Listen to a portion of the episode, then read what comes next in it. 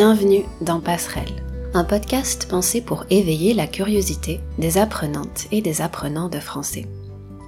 Je m'appelle Émilie et cette semaine, comme d'habitude, je vous invite à prendre quelques minutes pour qu'on réfléchisse ensemble à une question. Cet épisode, comme les précédents, je le vois comme le début d'une conversation. Un échange inspiré par les podcasts que j'écoute, par mes lectures et par des conversations de la vie quotidienne. Mon but, c'est juste de partager avec vous quelques pistes de réflexion et de vous encourager à vous poser des questions en français. Aujourd'hui, on va parler du temps libre et de la ligne qui sépare le temps libre du temps de travail, une ligne qui tend à devenir floue de nos jours.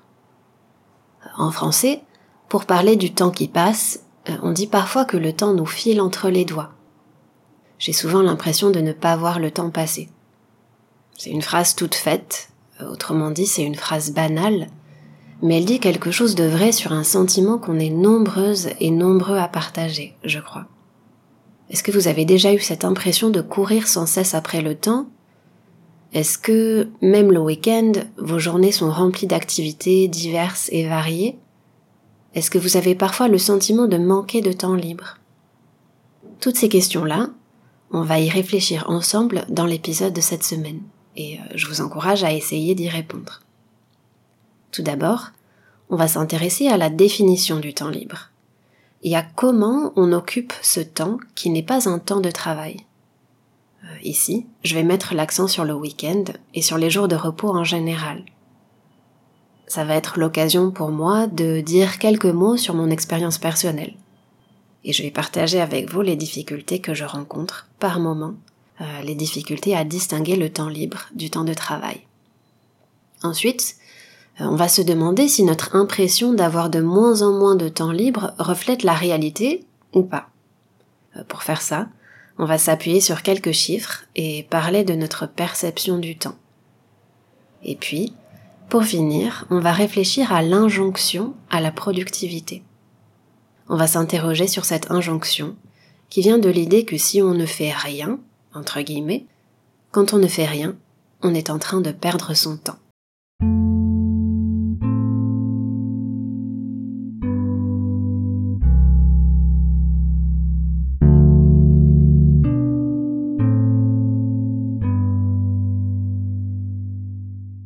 Je vous propose d'entrer au cœur du sujet qui nous intéresse aujourd'hui, le temps libre.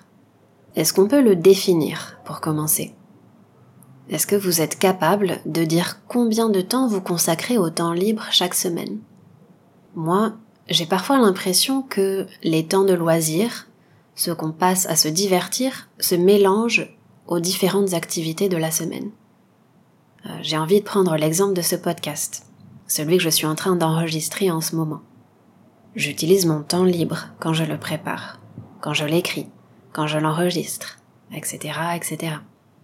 Mon temps libre, c'est le temps où je ne travaille pas, où je n'ai pas de cours avec mes élèves, ou tout simplement le temps où j'ai pas de choses particulières à faire en lien avec mon métier de prof de français.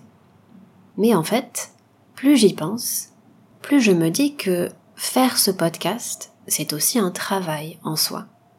Ce projet de podcast se situe un peu dans la continuité de mon travail de prof, en tout cas. Tout ça pour dire que les moments de temps libre et de temps de travail peuvent se confondre dans notre esprit. La chose qu'on peut définir avec certitude, c'est le temps qu'on passe à travailler, à étudier et à dormir aussi. Pour réunir ces trois idées, je dirais qu'on peut définir le temps contraint.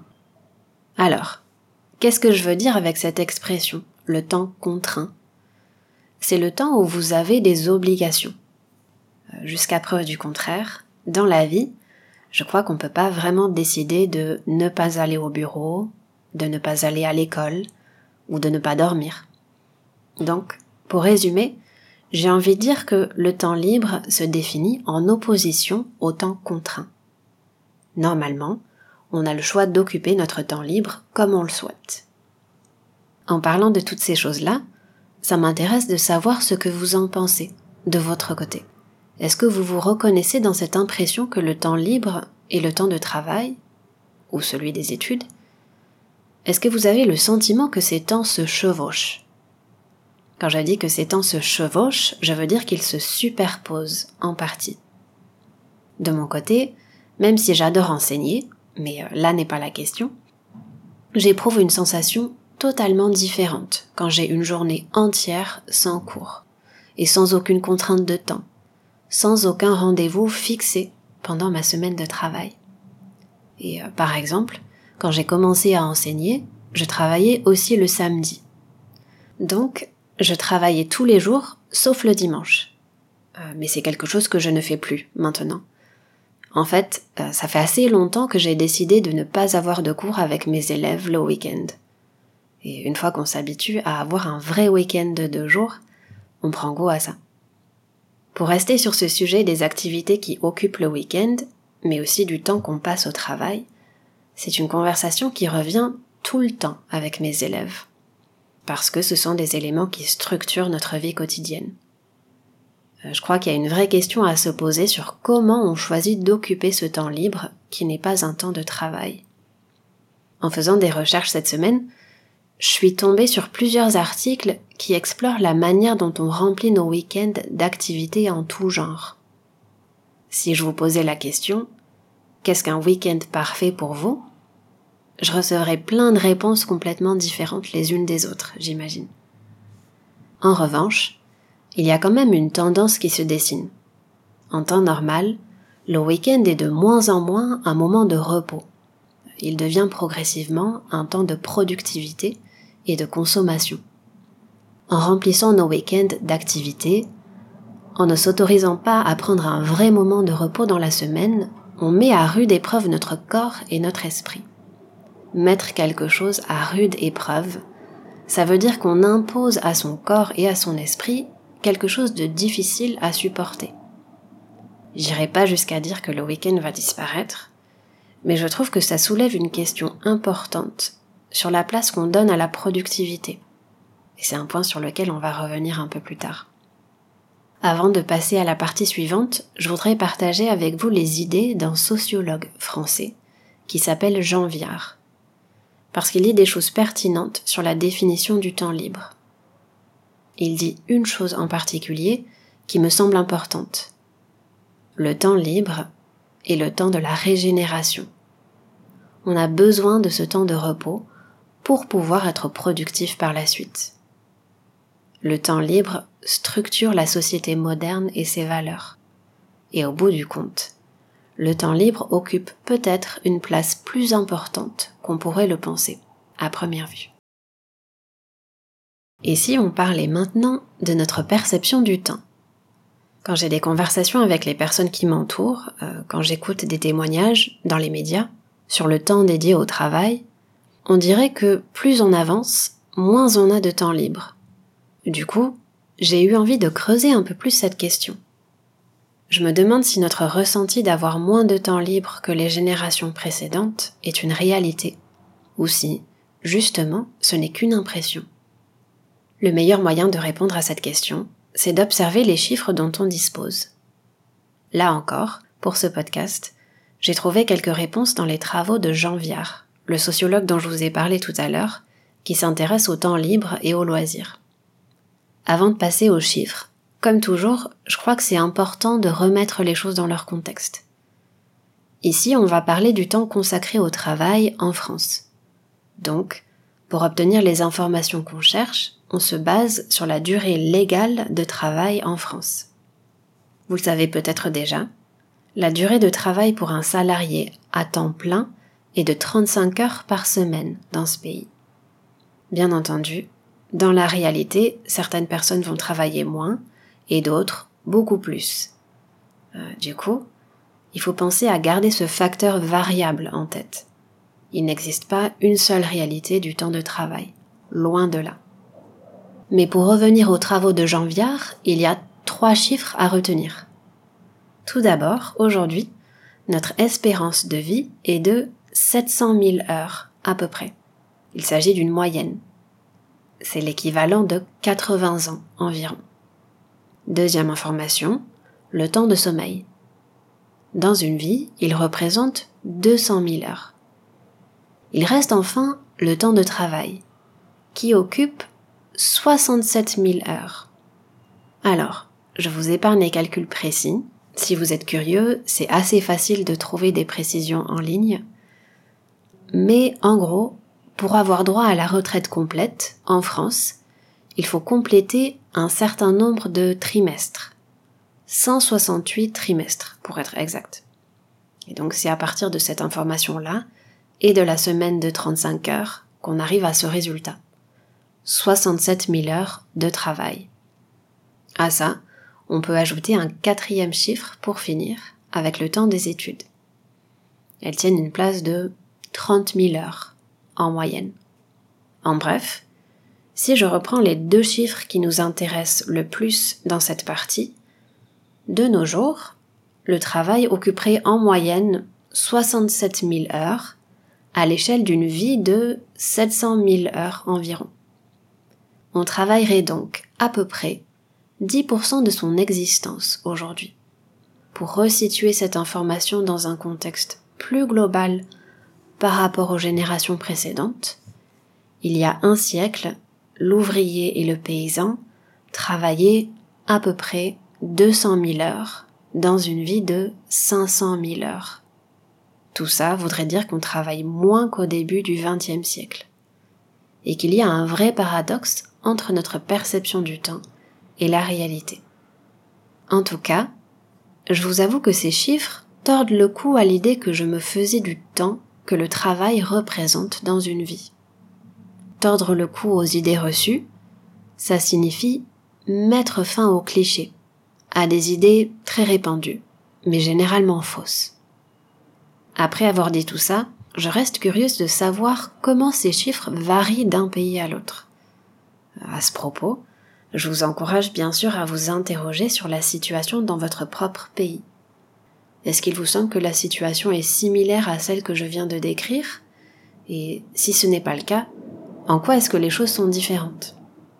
Pour moi, ce qui réunit toutes ces questions, c'est notre perception du temps. À l'évidence, cette perception est subjective. Il y a un vrai paradoxe entre notre impression de trop travailler, de travailler plus, et la réalité du temps libre qu'on vient d'observer à travers les chiffres. Je pense que ce décalage prend sa source dans le fait qu'on vit à une époque où l'offre est de plus en plus grande. Pendant le temps libre, il y a toujours une activité à faire, un nouveau livre à lire, euh, un nouveau film qui vient de sortir sur Netflix. Je crois qu'on est nombreuses et nombreux à avoir ce sentiment de passer notre temps à courir à droite et à gauche. D'une certaine manière, tout ça nous mène à un autre sentiment, celui de la frustration de ce qu'on ne fera jamais.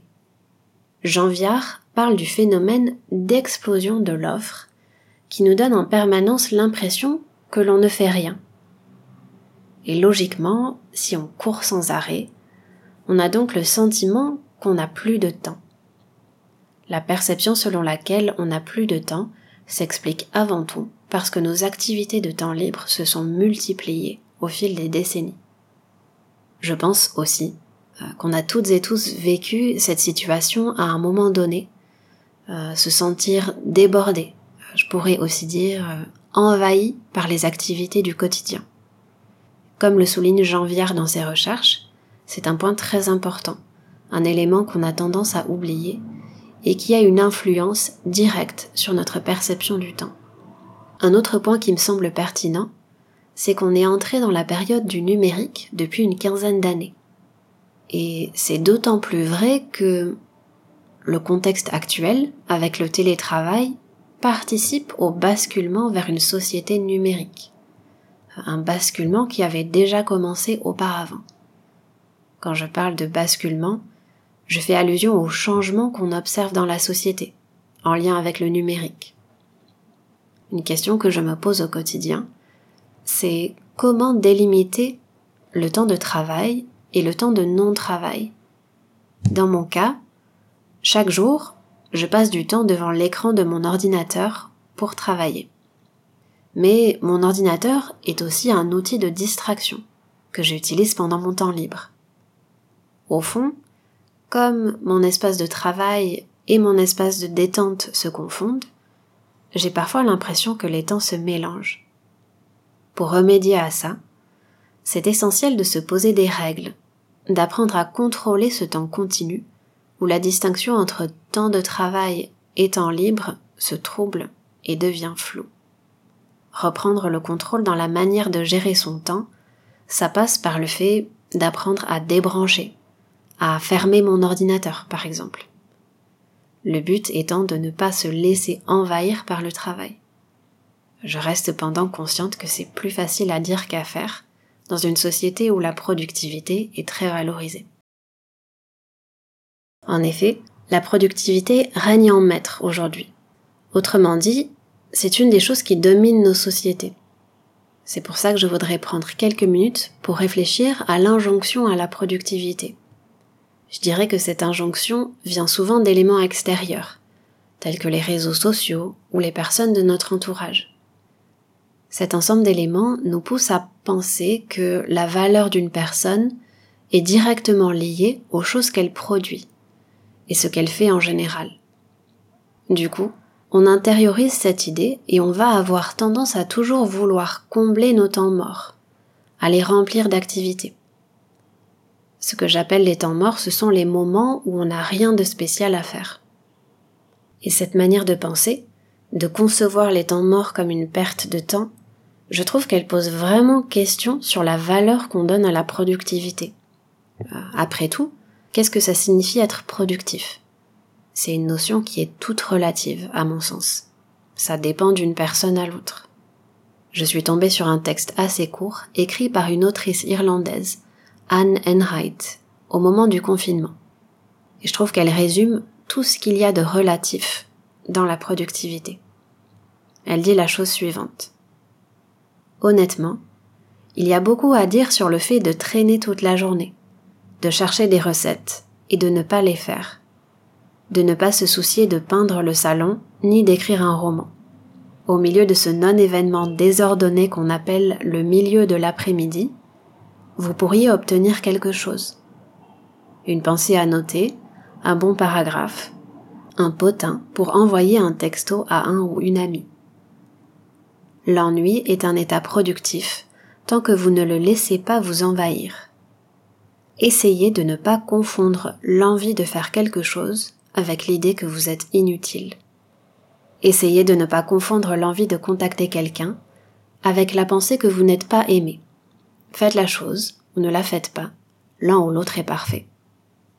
Pour terminer, je vous laisse avec quelques pistes de réflexion sur l'équilibre entre le temps libre et le temps de travail on va pas se voiler la face.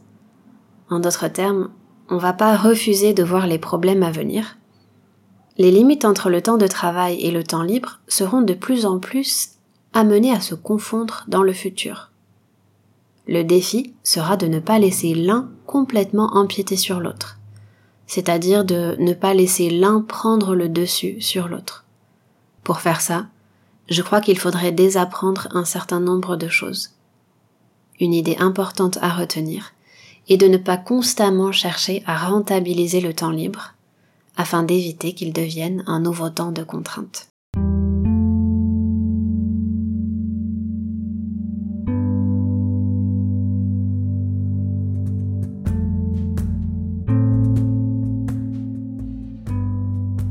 Voilà, c'est tout pour cette semaine.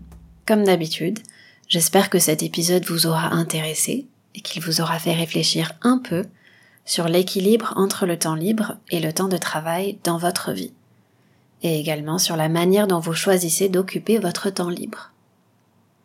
Toutes les informations essentielles sont dans les notes de cet épisode, avec quelques recommandations de podcasts à écouter. Encore une fois, je vous invite à vous abonner à Passerelle sur votre application de podcast préférée, si c'est pas encore fait. Et vous pouvez aussi me retrouver sur les réseaux sociaux et notamment Instagram, où je partage des ressources supplémentaires pour continuer à échanger. Le meilleur moyen de faire connaître ce podcast, c'est encore d'en parler autour de vous. Si vous avez aimé l'épisode que vous venez d'écouter, je vous encourage à mettre une note sur Apple Podcast et à écrire un commentaire. Je le répète, comme chaque semaine, vos commentaires sont très utiles dans l'amélioration de ce podcast. Alors, si vous avez écouté cet épisode jusqu'au bout, je vous encourage à m'écrire ou à m'envoyer un message vocal sur mon compte Instagram pour me dire ce que vous en avez pensé. Je vous remercie d'avoir pris le temps de m'écouter aujourd'hui et je vous donne rendez-vous bientôt pour le prochain épisode. À très vite!